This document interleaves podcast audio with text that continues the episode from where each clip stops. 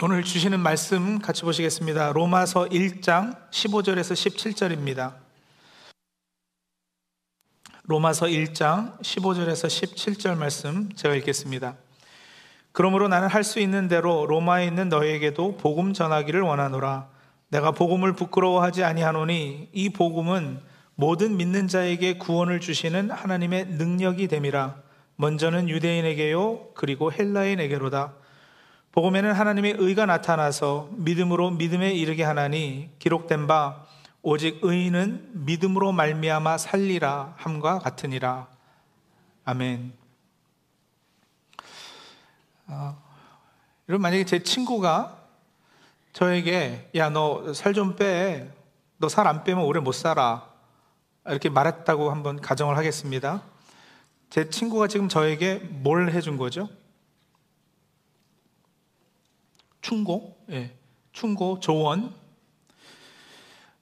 만약에 같은 말을요, 너 살, 살 좀 빼. 당신 살 좀 빼야 됩니다. 안 그러면 오래 못 삽니다.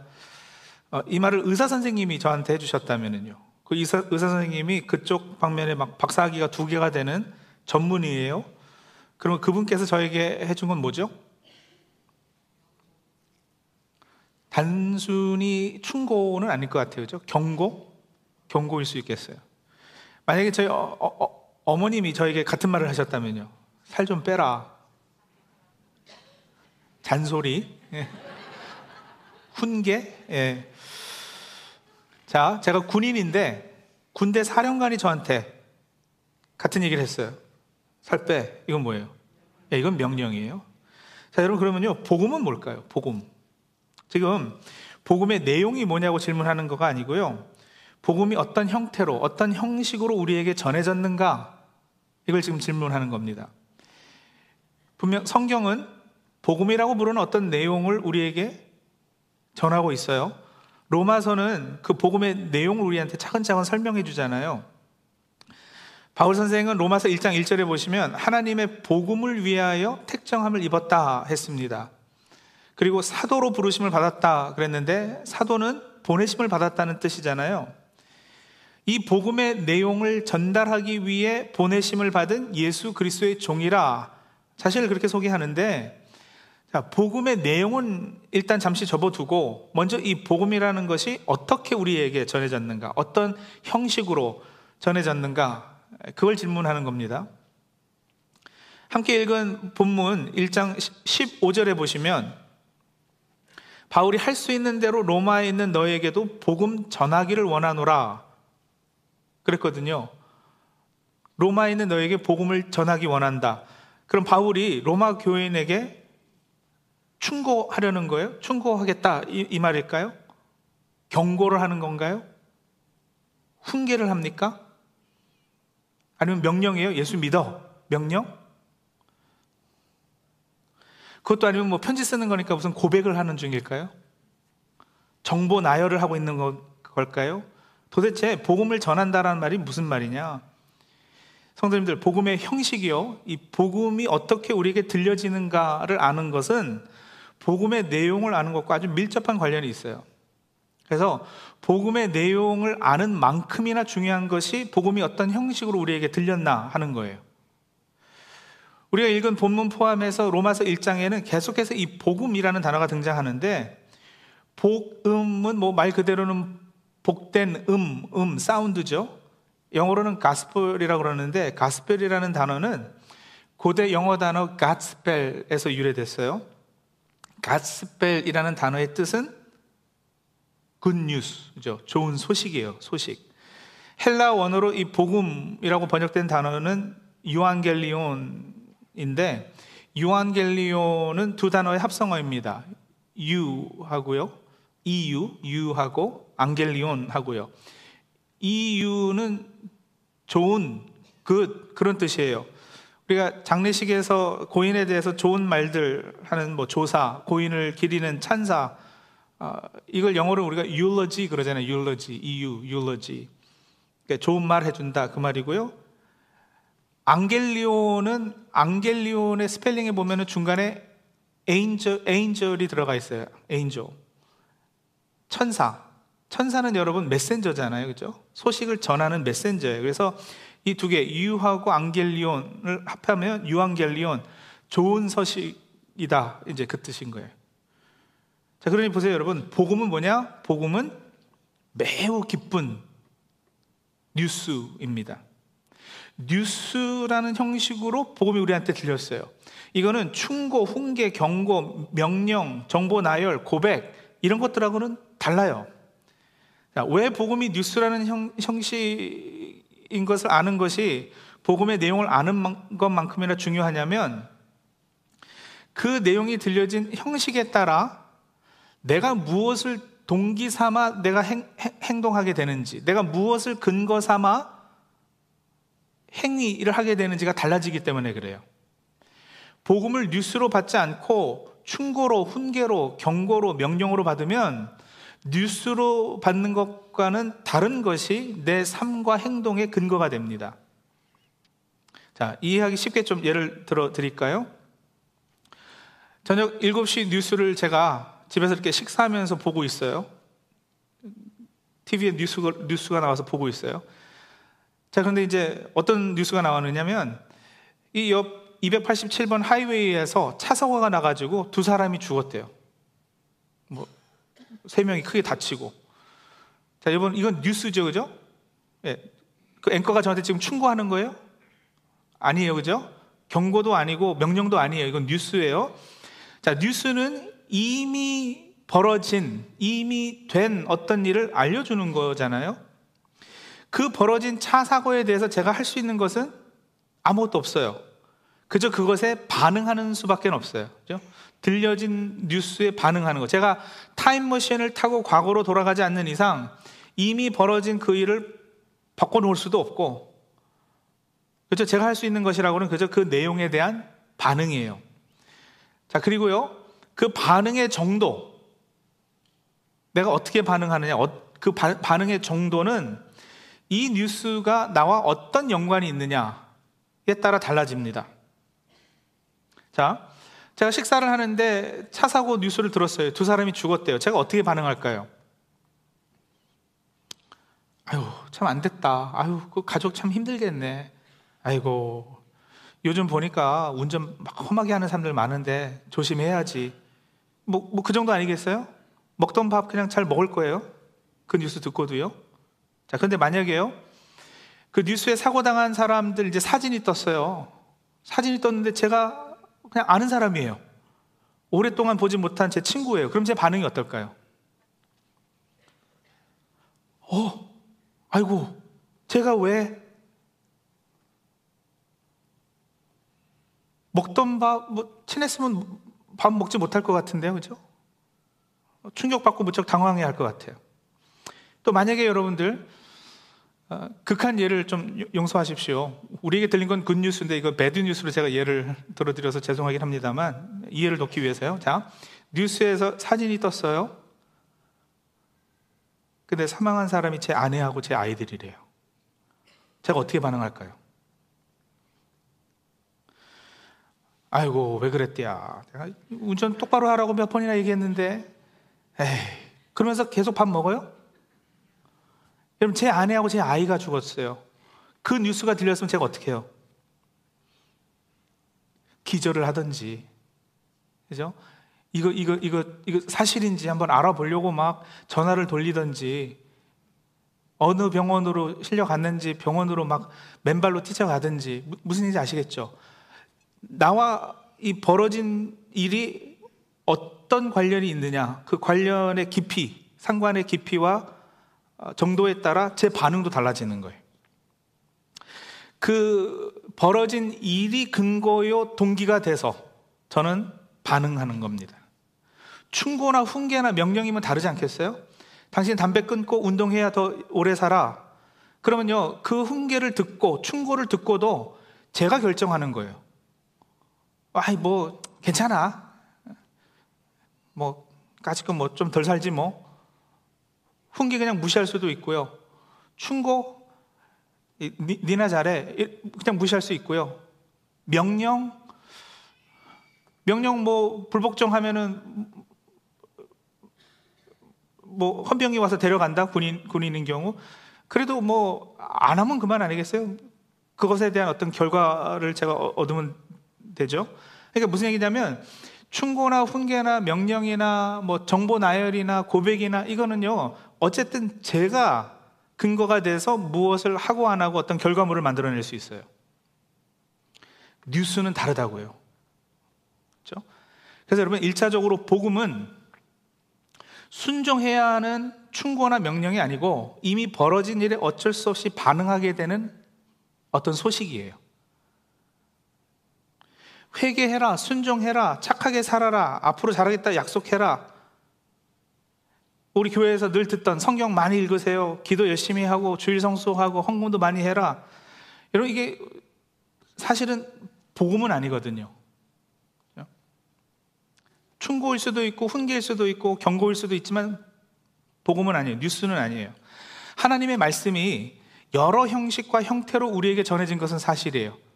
하나님의 말씀 안에는 명령조 말씀도 있고 훈계조 말씀도 있고 여러분 십계명은 명령 아니겠어요, 그죠? 십계명은 명령이고요. 구약의 선지자들은 경고했어요.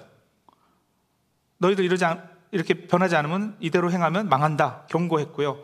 그 외에 많은 교훈은 이렇게 충고라는 형식으로 우리에게 들려지기도 했지만 여러분 그 자체가 복음은 아니라니까요. 예수 그리스도의 십자가 사건 그 사건이 우리에게 들려진 것은 뉴스라는 형식으로 들려졌어요. 그래서 복음은 네가 노력해서 잘 살아보라고 신앙생활 열심히 해서 더 좋은 사람 되라고 과거에는 제 가운데 살았는데 이제는 신앙생활 열심히 해서 하나님 보시기에 더 합당한 삶을 살라고 하는 게 아니에요. 네. 그러면 하나님 말씀 가운데 이런 뭐 충고나 훈계나 명령들 이런 것은 잘못된 거냐? 아니요, 잘못됐다는 게 아니고요. 순서를 제대로 알아야 된다라는 거예요. 이 순서를 바꿔버리면 우리가 그냥 종교 생활을 하는 거일지는 몰라도 제대로 된 기독교 신앙을 가진 것은 아니에요. 여러분 보세요. 열심히 기도해라, 뭐 헌금 열심히 해라, 봉사해라. 어, 그걸 훈계로나 충고로나 명령으로 받으면 그것을 들은 내가 근거가 돼서 내 안의 의지와 노력과 열심히 동거가 돼서 어떤 결과를 만들어내게 되는데 그런 시스템은 뭐라고 하느냐? 우리가 지난 주일에 이미 얘기했죠. 그걸 이제 율법주의라 그러는 거죠. 그건 율법주의 신앙이에요. 복음은 여러분 그 순서가 되바뀐 거예요. 복음이 제대로 들리면 여러분 이거 기쁘고 복된 소식이기 때문에 그것에 대해서 우리는 자동적으로 거의 반사적으로 반응할 수밖에 없게 되는데 어떤 소식이냐, 얼마나 복된 소식이고 기쁜 소식이고 얼마나 또 이것이 나와 관련이 있느냐.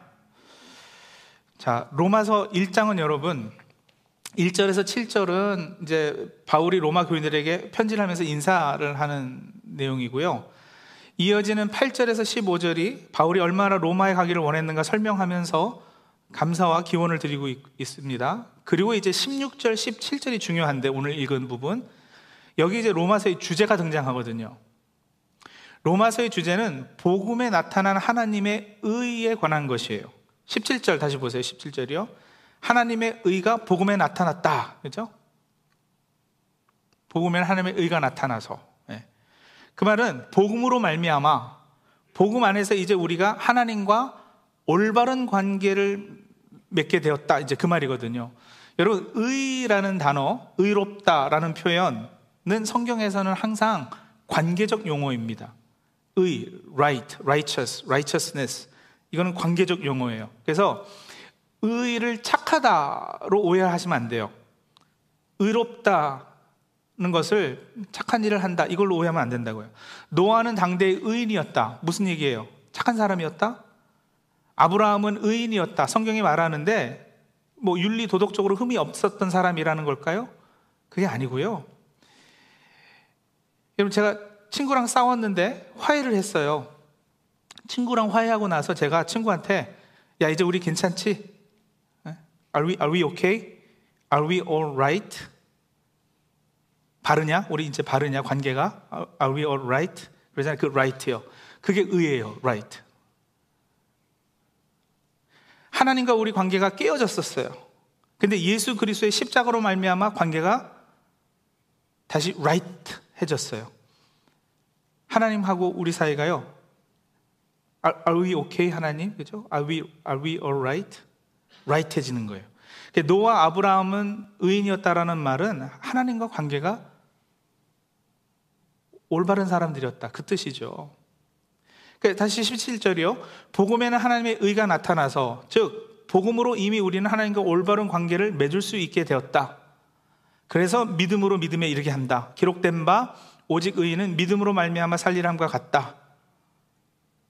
그 말이에요. 복음으로 우리는 이제 하나님을 신뢰하고 의지하고 믿고 따르고 친밀한 사랑의 관계를 맺고 살게끔 되었다라는 거예요.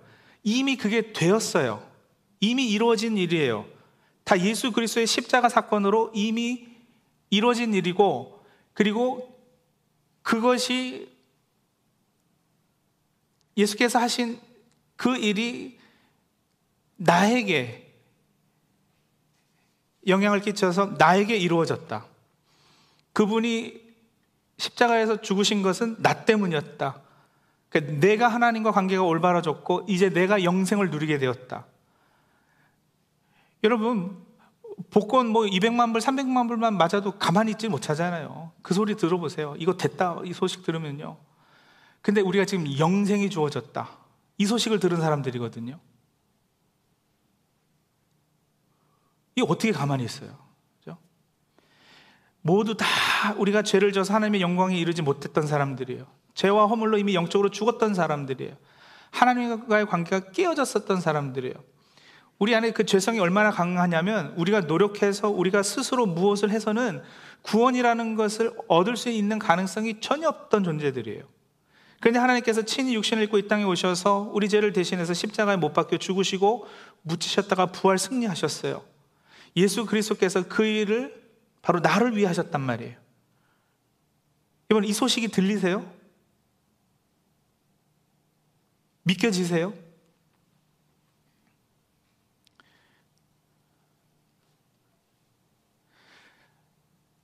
복음이 제대로 들렸으면 그 소식이 여러분 제대로 어 이게 나한테 벌써 그래서 이루어진 일이구나. 내가 구원받게 됐고 내가 영생을 누리게 되었구나. 내가 천국을 살게 되었구나. 이 사실을 알면 여러분 삶이 바뀔 수밖에 없고요. 신앙생활 누가 열심히 하라고 안 해도 열심히 할 수밖에 없고요.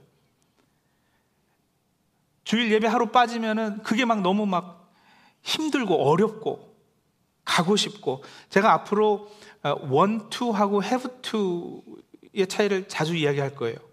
신앙생활은 여러분 have to여서는 안 돼요. I have to go to church. I have to 헌금. have to.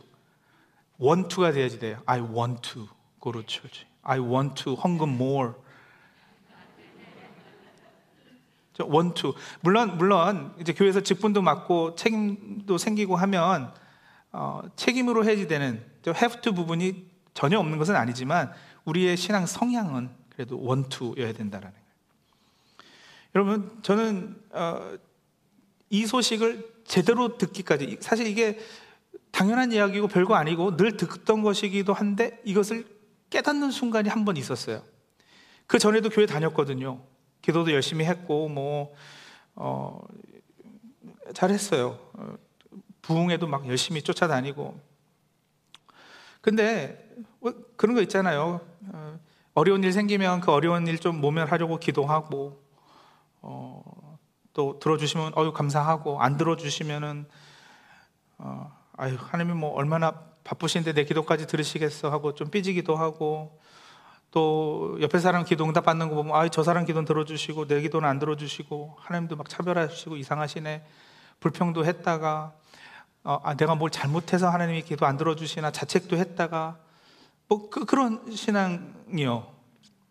교회 가서 예배 때 설교 듣죠. 설교 뭐 감명도 받고 어, 은혜도 받고 그랬을 거예요. 근데 예배 끝나고 오늘 식사 메뉴가 뭔지 뭐 그런 거 더 관심 있고요. 교회를 아내 아내를 교회에서 처음 만나서는 아 저 자매를 어떻게 꼬시나 에, 설교 시간에 듣던 그, 그 굿뉴스보다는 어, 청년부에 이쁜 자매가 왔네 하는 소식이 더 기쁜 소식으로 다가오고요. 근데 은혜죠. 이게 성령님의 역사예요. 성령님 우리 안에 내주하시면서 그 일을 하시는데요. 어느 순간인가부터 나의 이 죄인됨에 대해서 심각하게 고민하기 시작했어요. 그리고 그것에 대해서 내가 뭔가 해볼 수 있는 게 없다라는 사실에 절망하기 시작한 거예요. 이 단순히 거짓말하고 속이고 나쁜 짓 하고 그게 아니고요, 여러분. 내, 내, 내 존재 깊숙이 자리하고 있는 것이 선이 아니라 악인 것을 깨닫게 됐을 때 소스라치게 놀랬죠. 이게 죄의 뿌리구나. 그래서 나는 결국 그냥 이렇게 파괴적이고 건설적이지 못한 것이 이게 내가 죄인이기 때문이구나. 이걸 좀 바꿔봐야지 되겠는데 어떻게 해야 되는지 모르겠는 거예요. 산기도도 가고 금식도 하고 그래서 부흥회란 부흥회도 쫓아다녀 보고 이거 뭐, 뭔가를 좀 해봐야지 되겠는데 어떻게 해야 되는지 모르겠으니까요. 그런데 여러분 하루는 그런 음성이 들리는 거죠. 내가 이미 다 이루었는데 내가 십자가에서 다 해결해 줬는데 또 왜 그러고 있느냐? 저 이미 다 해결한 해결된 거예요. 그러니까 복음이 새롭게 들렸어요. 아하, 기쁜 소식. 그러니까 그 소식이 들리고 나니까 여러분 이게 능력이 되는 거예요. 그러니까 보세요. 전에도 교회 갔고요. 청년부 회장 했고요. 헌금했고요. 누구보다 열심으로 성가대도 하고 주일학교 교사도 했었어요. 근데 대학 다닐 때쯤 언젠가 이, 게 제대로 들리니까 여러분 그때부터는 신앙생활이 정말 능력 있는 신앙생활이 된 거예요. 보세요, 여러분 순서가 문제입니다. 하나님께서 이스라엘을 출애굽 시켜 주셨어요. 그리고 나서 광야 들어서자마자 하신 게 뭐냐면 율법 주신 거예요. 만약에 율법을 먼저 주셨으면 니네 율법 이거 잘 지켜. 그래야 출애굽 시켜 줄 거야. 그래야 구원해 줄 거야. 하면 그건 여러분 율법주의겠죠. 그죠? 니네가 무엇을 하고 안 하고에 근거해서 어떤 결과가 주어지니까. 근데 아니요. 출애굽을 먼저 시켜 주시고 그리고 나서 하나님 백성답게 살라고 율법을 주셨어요. 그러니까 구원, 출애굽한 것이 기쁨의 감격의 동기부여가 돼서 율법을 잘 지키게 되는 능력이 되는 거죠. 여러분, 우리 신앙이 그렇다라는 거예요. 헌금 많이 하세요. 그래야 복 받습니다. 11조 해야 축복 받는다. 여러분, 그것만큼 센 거짓말이 없습니다. 11조 해야 축복 받으면 11조 하는 내 행위가 축복의 근거가 되는 거 아니겠어요? 그러면 예수는 무슨 필요가 있어요? 11조 하는 것으로 내가 복 받을 수 있으면 11조 하는 행위에 따라서 내가 복을 받고 못 받고가 되면 예수는 필요 없는 거 아니겠어요? 지성이면 감천이다. 내가 열심히 기도하면 하늘도 감동해서 응답하실 것이다. 기도 응답과 축복의 근거가 그러면 나예요? 예수예요? 여러분 이거 우리가 확실히 해야 되는 부분이라니까요. 주의 성수하세요. 그래야 형통합니다. 우리가 늘 교회에서 듣고 자랐던 이야기들이 사실은 틀린 이야기들이었어요. 목사님 넥타이 사드리세요. 그래야 자녀들이 잘 됩니다. 예, 틀렸어요. 헌금 많이 하고 주일 성수하고 목사님 넥타이 사드리는 것이 잘못된 것이 아니라 순서가 틀렸어요. 복음을 듣고 그 소식, 그 십자가 사건이 나를 위해, 나의 영혼을 위해 이루어진 일이구나. 감동이 되고 감격이 되고 그 사랑에 내 마음이 막 깨져서 그래서 나도 모르게 막 복음 전하러 뛰쳐나가고 그죠? 성교도 가고 신앙생활 하고 허, 저런 말씀 전해주신 목사님 넥타이도 하나 사드리고 그 다, 다 순서가 다른 거예요. 아니 뭐 사달라는 게 아니고요. 하여간에 순서가 그렇단 말이에요 여러분,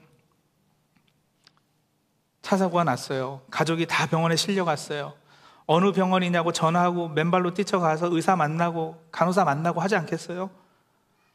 그거를 누가 그렇게 하라고 명령해서 제가 그렇게 합니까? 아니면 누가 옆에서 어, 이제 병원 가요. 어, 병원 가는 게 좋겠어요. 충고해서 제가 가겠어요? 아니요. 자동적으로 되는 뉴스에 대한 반응이에요. 죄와 허물로 죽어 있는 나를 십자가 보혈로 살려주셨어요. 새 생명을 주셨어요. 새로운 피조물이 되셨어요. 들리세요? 호해요, 호해. 상상도 할 수 없을 정도로 기쁜 소식인데요. 여러분, 우리가 좋은 휴대폰으로 전화기만 받고도 막 기뻐서 여기저기 말하고 다니잖아요. 자랑하고. 근데 영생을 얻었다는 소식이 아직도 별다른 감흥이 없이 들리세요? 복음을 들으십시오. 모든 믿는 자에게 구원을 주신 하나님의 능력입니다. 여러분 죽었다가 다시 산 존재들이세요. 영생을 얻으셨어요. 영생은 여러분 죽지 않고 영원히 사는 것도 영생이겠지만 성경에서 영생은 그보다 훨씬 더 깊은 의미를 가지고 있어요. eternal life잖아요. 이건 하나님의 life거든요. 하나님의 생명, 하나님의 삶. 여러분 우리가 돈 많은 재벌의 life 부러워하잖아요. 그죠? 나도 저렇게 한번 살아봤으면. 근데 돈 많은 재벌의 life가 아니라 하나님의 life를 내가 가지게 됐다니까요. 여러분, 이래봬도 우리는 하나님의 life, 하나님의 삶, 생명을 소유한 사람들이에요. 영생을 소유한 사람들이에요. 하나님 같이 살게 된 하나님의 형상이 회복됐으니까 하나님 같은 삶을 사, 사는 이 소식을 듣고도 어떻게 반응이 없느냐고요. 이제 복음에 하나님의 의가 나타났습니다. 이제 우리가 사는 것은 오직 믿음으로 말미암아 사는 겁니다. 밥만 먹고 사는 존재들이 아니에요. 그 구원 주신 하나님을 신뢰하고 깊게 사귐으로 그 믿음이죠. 그걸로 사는 거예요. 그거 아닌 다른 어떤 것들이 우리의 삶과 행동의 근거가 된다면 그건 우상이에요. 그럼 여러분, 복음에서 다시 한번 출발하십시오. 주일 성수요? 하세요. 헌금하시고 기도 생활 열심히 하시고 성경 읽으시고요. 근데 그거는 우리를 올가매는 종교적 짐이나 부담이 아니라 이미 구원받은 존재들에게 이제는 자유를 누리라고 더 성숙해지라고 하나님과 더 가까이 사귀라고. 왜냐면 그게 복이니까. 그러라고 우리에게 주어진 훌륭한 유용한 도구들입니다. 복음이 제대로 들렸다면 주체할 수 없어 우리는 밖으로 튀쳐나가게 될 것이고 누가 시키지 않아도 하나님 앞에서 올바른 순종하는 신앙생활 열심히 하는 주의 백성들이 다 될 것입니다 기도하죠.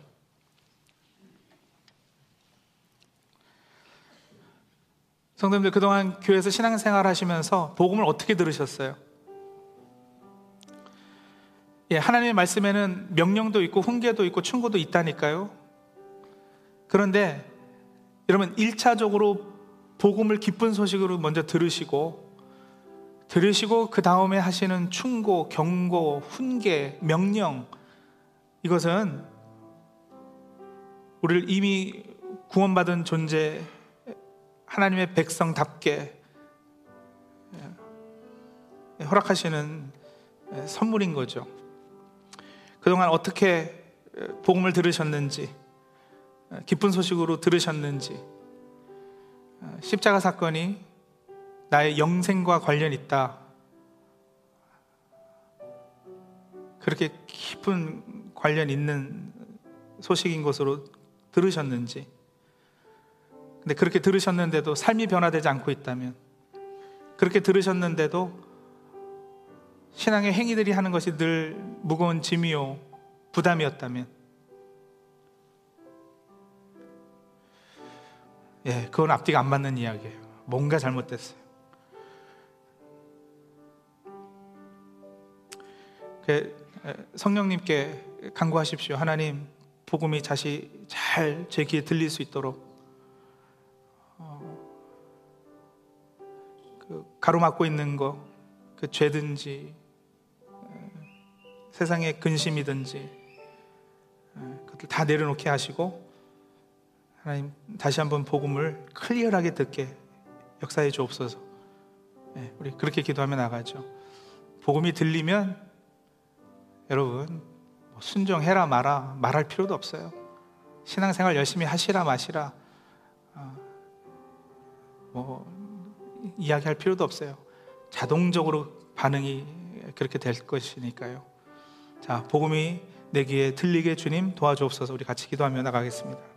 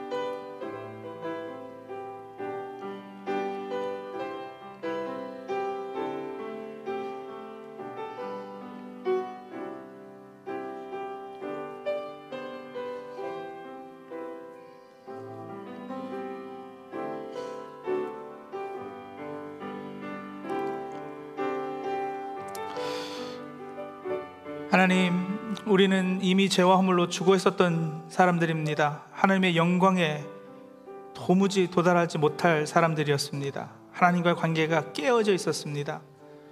그러나 하나님, 우리를 사랑하시고 극률이 여기셔서 우리를 위해 이 땅에 예수 그리스도 보내주시고 십자가에서 우리 죄를 대신해 못 박혀 죽게 하시고 그리고 땅에 묻히셨다 부활 승리케 하시니 감사합니다. 그 일을 바로 나를 위해 하셨으니 아버지 하나님 이제 영생을 누리게 되었고 천국을 살게 되었고 하나님과 바른 관계 가운데 있게 되었습니다. 하나님 이 소식이 우리 귀에 들리게 하시고 아주 클리어하게 들리게 해 주시옵소서. 그래서 이제는 마지못해 억지로 누가 시켜서가 아니라 기쁨으로 하나님 옆에 바른 삶 살기를 작정하고 순종하기를 애쓰는 우리 모두 다 될 수 있도록 주님 도와 주시옵소서. 복음만이 우리를 동기부여하기를 간절히 소원하고 원하오며 예수 그리스도의 이름으로 기도합니다. 아멘.